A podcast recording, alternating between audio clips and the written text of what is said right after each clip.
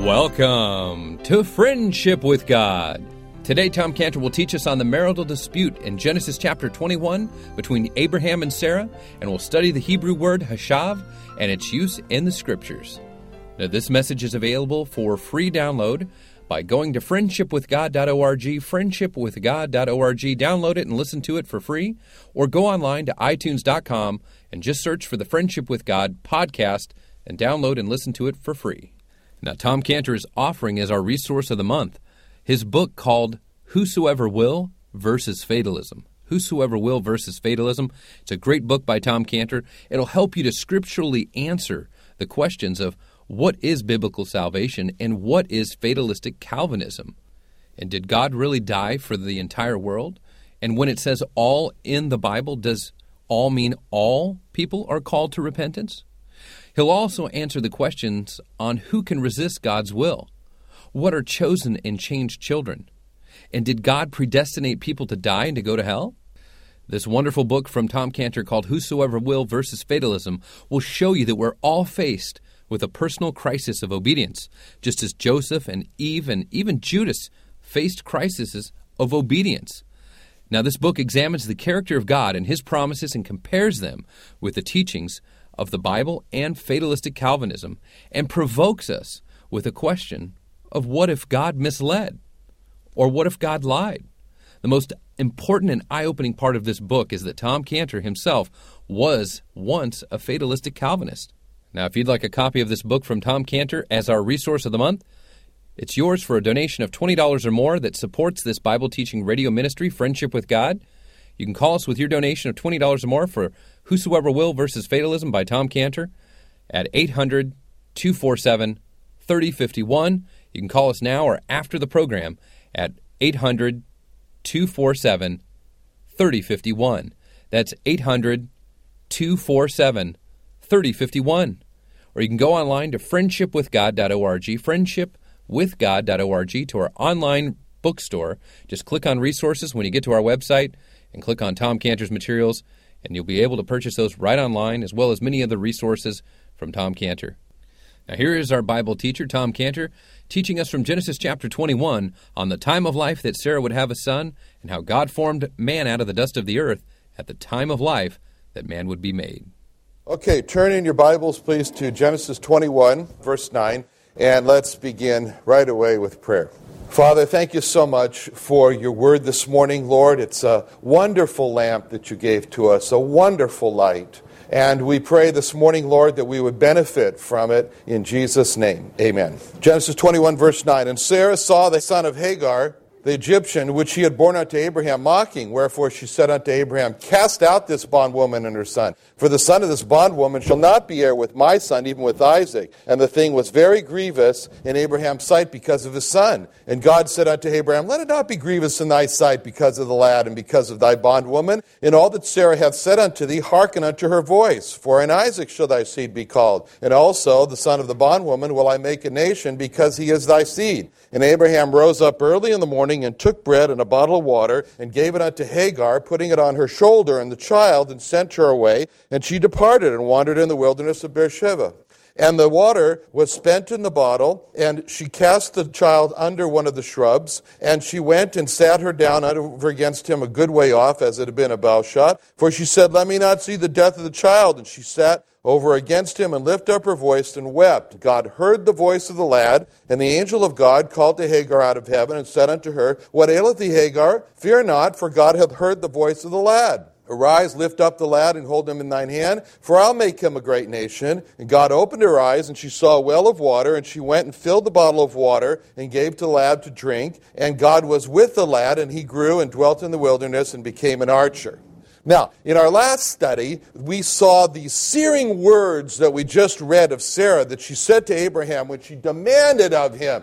She said unto Abraham, Cast out this bondwoman and her son, for the bond, son of this bondwoman shall not be heir with my son, even Isaac. So we saw how Sarah was inconsolably incensed when she saw Ishmael mocking Isaac. And with all this furious anger that she had, she turns to Abraham and she demands to Abraham, cast out the Hagar and Ishmael. And we saw that when she used those words, cast out, Very strong term in Hebrew, garash, and it means to drive them out, like you would drive out an enemy that invaded your land, or same word that's used for divorce. In other words, she demanded Abraham divorce himself from them. We saw how Sarah had already divorced herself from Hagar when she wouldn't call her by her name, but she said, This bondwoman. And we saw how Sarah had demanded that Abraham go ahead and divorce yourself from seeing in any way Ishmael as your son. And so she calls him the son of this bondwoman. And we saw how Sarah had put Abraham in a position of having to choose. Choose now, Abraham. Is it going to be me, Sarah, or is it going to be this bondwoman, Hagar? Choose between us, Abraham. She said, Abraham, will it be Isaac, your son with me, or the son of that bondwoman, Ishmael? Choose between them, Abraham. So this put Abraham in a, just a shattered, destroyed state of mind, as we read in verse 11. And the thing was very grievous in the sight, in Abraham's sight because of his son and to feel what it means when we want to get into this and really feel what is going on with Abraham in verse 11, that it says the thing was very grievous in Abraham's sight because of his son. We can just put ourselves in Abraham's shoes at this point. Abraham understands exactly what Sarah is demanding that he do, and he's grieved as he considers what it would mean to do what Sarah says to throw Hagar and Ishmael out into this desert of death with no water. He's grieved as he thinks what it means, though, what Sarah's asking him to do or demanding him to do, and he thinks in his mind of what he actually ends up doing, of the giving the one bottle of water in verse 14. He's grieved as he thinks that, that he can see himself going and selecting which bottle And am I going to use. You know, do I choose a large bottle? Do I choose a small bottle? I choose a small bottle, then the death comes faster. I choose a large bottle, it drags out the agony of the thirst, death by thirst. And he's grieved as he thinks of himself filling the bottle of water, which he does, and he wonders, you know, every last drop of water that I'm going to put into this bottle, this may be, it's going to run out, and I can see them fighting over it. And he's grieved as he sees the despair of Hagar and his son in the desert with no water, and he imagines their cries you know, like the pings of that plane, you know, getting fainter and fainter. And then finally, there's no more crying. And he's grieved as he imagines all this. He's grieved as he thinks his servants are going to be running to him and saying, We found the mutilated bodies of your son Ishmael and Hagar out in the desert. And we can feel all this grievousness in verse 11, and he's grieved at his wife, Sarah, for being so harsh. She's so unmerciful as to propose this torturous death the murder of Hagar and, and uh, Abraham's son. So he's grieved when he thinks of this because he knows it's even against the custom of the land. The custom of the land in that day was that if you had a bondwoman or if you had a wife and she was with you for seven years, which Hagar was, you weren't allowed to cast her out. But he's grieved as he's wondering is he going to comply with Sarah's demand and cast out Hagar and Ishmael into the jaws of this desert of death? I mean, how could he ever love Sarah again? With all this. And this is a marital dispute, by the way. That's an understatement. and we saw in this marital dispute how Abraham held his tongue. He held his tongue and he learned that in a marital dispute, how important it is to follow. It's important for us. We look at Abraham, it's important for us to follow his example. Don't let loose on the reins of anger you know, and don't let loose with words that will only escalate the dispute farther. But then we saw how God came to Abraham in his shattered and his destroyed state of mind. And he says to Abraham in verse 12, God said unto Abraham, Let it not be grievous in thy sight because of the lad and because of thy bondwoman. In all that Sarah hath said unto thee, hearken unto her voice, for in Isaac shall thy seed be called. So we saw how God said this first he says to him, Don't let what Sarah is demanding you to do be grievous to you. Well, that's easy for God to say. How come? And then he commands Abraham, just go ahead and do everything that she says. Do it all. And then he tells them, obey him, obey God, and do. It's a matter of obedience to God. If you're going to obey me, Abraham, you're going to do what Sarah said. I don't know what was harder about it to do what Sarah said or the fact that Sarah said to do it. I don't know. But it was all hard. But anyway, he says, do it. And we saw how this put Abraham's mind at ease because God told Abraham two points, two things he didn't know. And so, well, he did know kind of one. But anyway, at the end of verse 12, the first thing God says is, For in Isaac shall thy seed be called. So God said, I'm going to call from the seed of Isaac, I'm going to call out from the seed of Isaac. He reminds us in Hosea 11:1 1, when the Lord said, "When Israel was a child, then I loved him and I called my son out of Egypt." And that was referring to the Lord Jesus Christ, as it says in Matthew 2:15, when the family, Joseph and Mary, the Lord Jesus fled down to Egypt, it says there, and it was there until the death of Herod that it might be fulfilled, which was spoken of the Lord by the prophet, out of Egypt have I called my son.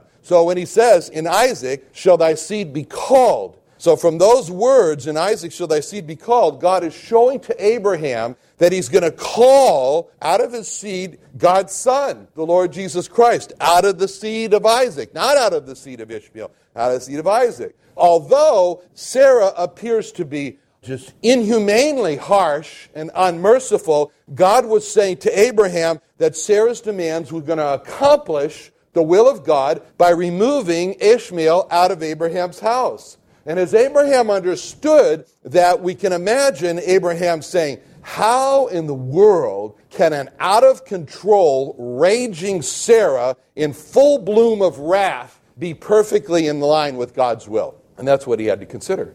And the answer is in Psalm 76:10, surely the wrath of man, it could be woman too, shall praise thee, the remainder of wrath shalt thou restrain. So maybe Sarah might have said, Kill him. If she did, that was restraint. And this is exactly what will happen with Abraham's great grandson, Joseph, who's going to come on the scene and later on. And in Genesis 37, 18 through 20, we read that when his brothers, Joseph's brothers, it says, when they saw him afar off, even before he came near unto them, they conspired against him to slay him. And they said one to another, Behold, this dreamer cometh. Come now, therefore, let us slay him and cast him into some pit, and we'll say, Some evil beast hath devoured him, and we shall see what will become of this dreams. Now, how could the murderous intentions of Joseph's brothers be right in line with the will of God? Now, how could the rage of Sarah be right in line with the will of God? But they were. And just like with Sarah's murderous demand, the murderous intentions of Joseph's brothers when they threw him into the pit to die of thirst in the desert were right in line with the will of God. And Joseph actually told them that in that great verse. You might want to turn to it Genesis chapter 50. It's not so hard to turn to, it's in the same book, it's just a little bit farther along. Genesis 50, verse 20. That's the last chapter in Genesis. Genesis 50, verse 20, where Joseph, speaking of this event, says, as he looks back on it, everything has, has happened that's going to happen, and so he looks back on it and he says, in this comment verse of the past, As for you, you thought evil against me, but God meant it unto good to bring to pass as it is this day to save much people alive.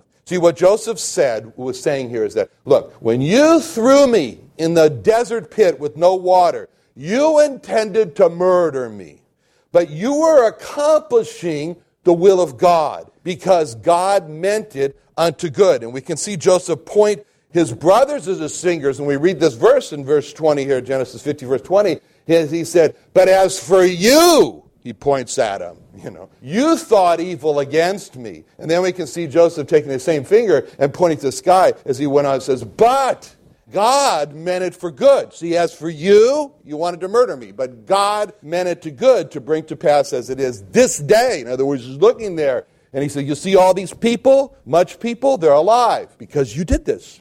But the beauty of that verse comes to us as we peel back, as we have to so often, peel back the English words to see the Hebrew word that was used for thought and meant, because it's the same word. And in English, the two different words, thought, meant. But in Hebrew, same word. It's our old friend, the Hebrew word that we've studied in the past, chashav. And so, what this is saying here is that, but as for you, you thought, you chashaved, evil against me. But God meant, God hachshaved it unto good, to bring to pass, as is this day, save much people alive. See, that's that same Hebrew word hashav in both cases. And we studied that word hashav when we saw that that was the word that was used so importantly in Genesis 15 6, where it speaks about Abraham that he believed God he believed the Lord, and he counted it. God counted it unto him for righteousness. God hashaved it unto him for righteousness. And then when they quoted this in the English New Testament, which was from Greek, so you know, we go from Hebrew to Greek to English. I don't know why, but that's the way it is. Anyway, when they did that, the English word they used is imputed in Romans 4:22. Therefore, it was imputed to him for righteousness. And the basis for these words, counted, well, in the case we're studying now, thought, meant, uh, imputed, is the basis of it is the word, the Hebrew word chashav. See, that word chashav opened up for us. We saw it already as we realized that that's the word that was used to describe the work of Aholiab and Betzalel as they worked on the curtains in the tabernacle from Exodus 26 1, where it says, Moreover, thou shalt make a tabernacle with ten curtains of fine twined linen, blue, purple, scarlet, with cherubims of cunning work, of hashav work. He says, The work that you're going to do when you take that fine twined linen and you weave in all those threads of the blue, scarlet, and purple is going to be the work of hashav. It says, Hashav work shalt thou make them. We saw that was the word that was used to describe same two people, Oholiab and Betzalel, as they were making the ephod for the tabernacle. And it said in Exodus 26, 28, 6, Exodus 28, 6, and thou shalt make the ephod of gold and purple and scarlet and fine twined linen with cunning work, with chashav work. So when we saw Oholiab and Betzalel embroidering those cherubims, you know, don't bother me now. I'm working on the cherubims. And they've got the fine twine linen, and you know, and, and they're reaching for the gold, the pile of the gold thread, and the pile of the purple thread, and the pile of scarlet thread. And we saw them embroidering. That was chashav, chashaving. They were chashaving there. What are you doing? I'm chashaving. Can't you see? I'm doing this. Don't bother me. So when we saw, uh, we saw them also weaving, this time they had the gold threads and the purple and the blue and the scarlet to make the ephod, the breastplate. What are you doing there? I'm weaving, I'm hachshaving, I'm making it. That's what I'm doing. And we saw how they worked hard on it. It was emphasized. It's emphasized. They work, did a hard work of embroidering, hard work of weaving, hard work of hachshaving there. Those curtains and also. And the same with the ephod. And they were so intent and they couldn't be distracted. The world was shut out from them. They were just bent over until they got it finished. And they held up the curtains and they said, oh, whatever you artist. And he looked at it, said, perfect, perfect. Unless it wasn't, then he went back and did it again. Anyway, perfect. He says, perfect. It's just what I wanted. Oh, that's nice. And when God then said in Genesis 15, 6 that Abraham believed God, and then God hashaved righteousness into Abraham, then we understand how God was like Aholiab and Betzalel, and he's reaching for the gold, the threads, and the purple and the scarlet, all threads of the Lord Jesus Christ, and he's working hard to embroider onto and weave into Abraham's soul the righteousness of the Lord Jesus Christ. So just like Aholiab and Bezalel, God would stand back and he'd look at Abraham and says, perfect, perfect, just the way I wanted it. I, what do you see, God? I see the righteousness of the Lord Jesus Christ. I've hashaved it into him.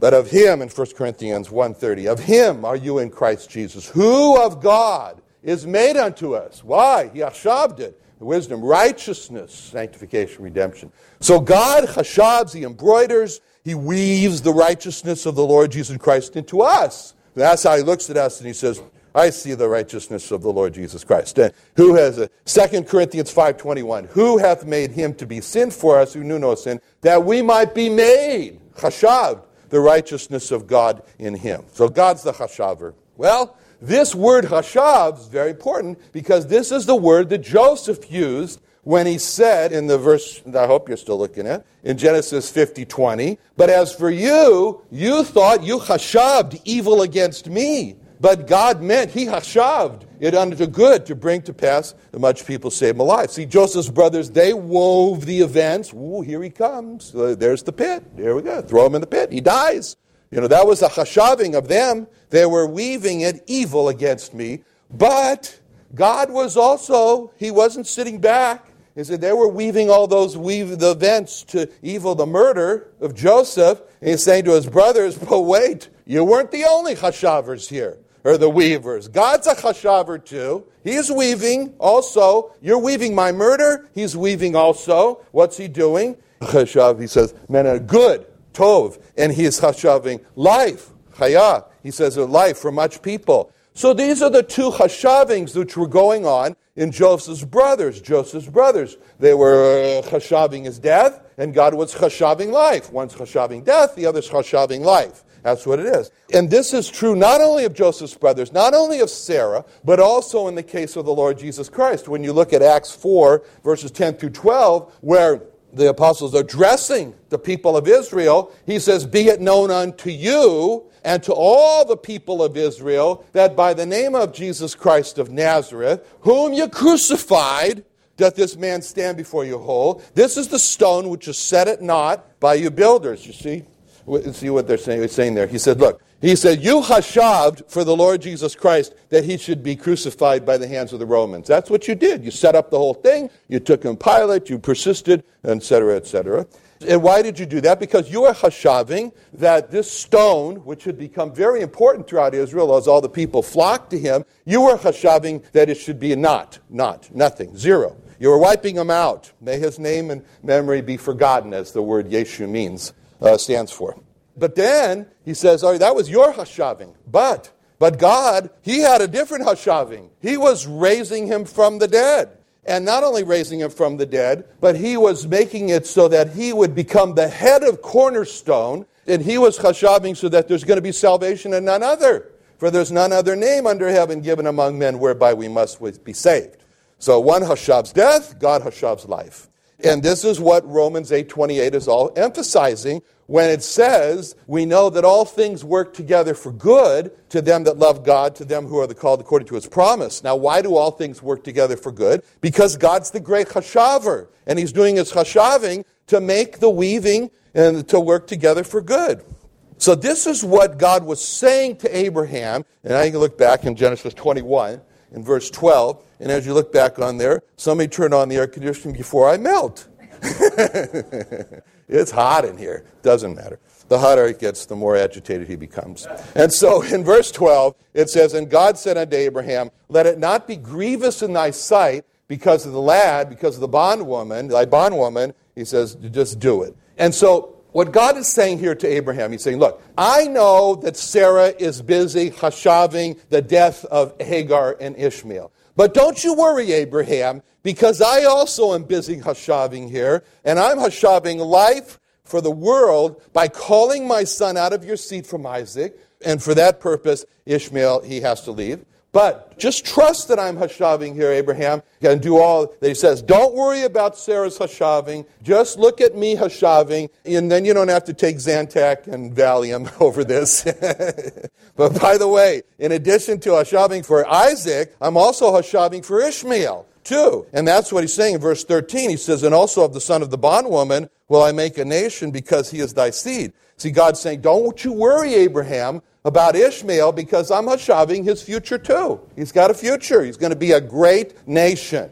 So God, in verse 13, gives to Abraham a promise. He says, Abraham, take it to the bank. You got a promise. Uh, you got a promise for Ishmael. He's going to be a great nation. And great nations don't come out of mutilated bodies in the desert. Anyway, so the best way to see the difference in the Bible between believers and non believers is follow the promises. Follow the promises of God and see what people do with them. And so here in verses 12 and 13, God has given to Abraham two very important promises that God is going to call the great blessing, the person who is the great blessing, out of Isaac, and that God will make a great nation from Ishmael. So Abraham has the promise from God to call the seed out of Isaac, and therefore Ishmael must leave. So Abraham believes God and he sends Ishmael away.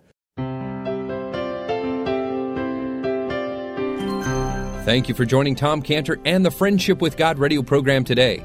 As we mentioned at the start of our broadcast, Tom Cantor's offering as our resource of the month his book called Whosoever Will versus Fatalism.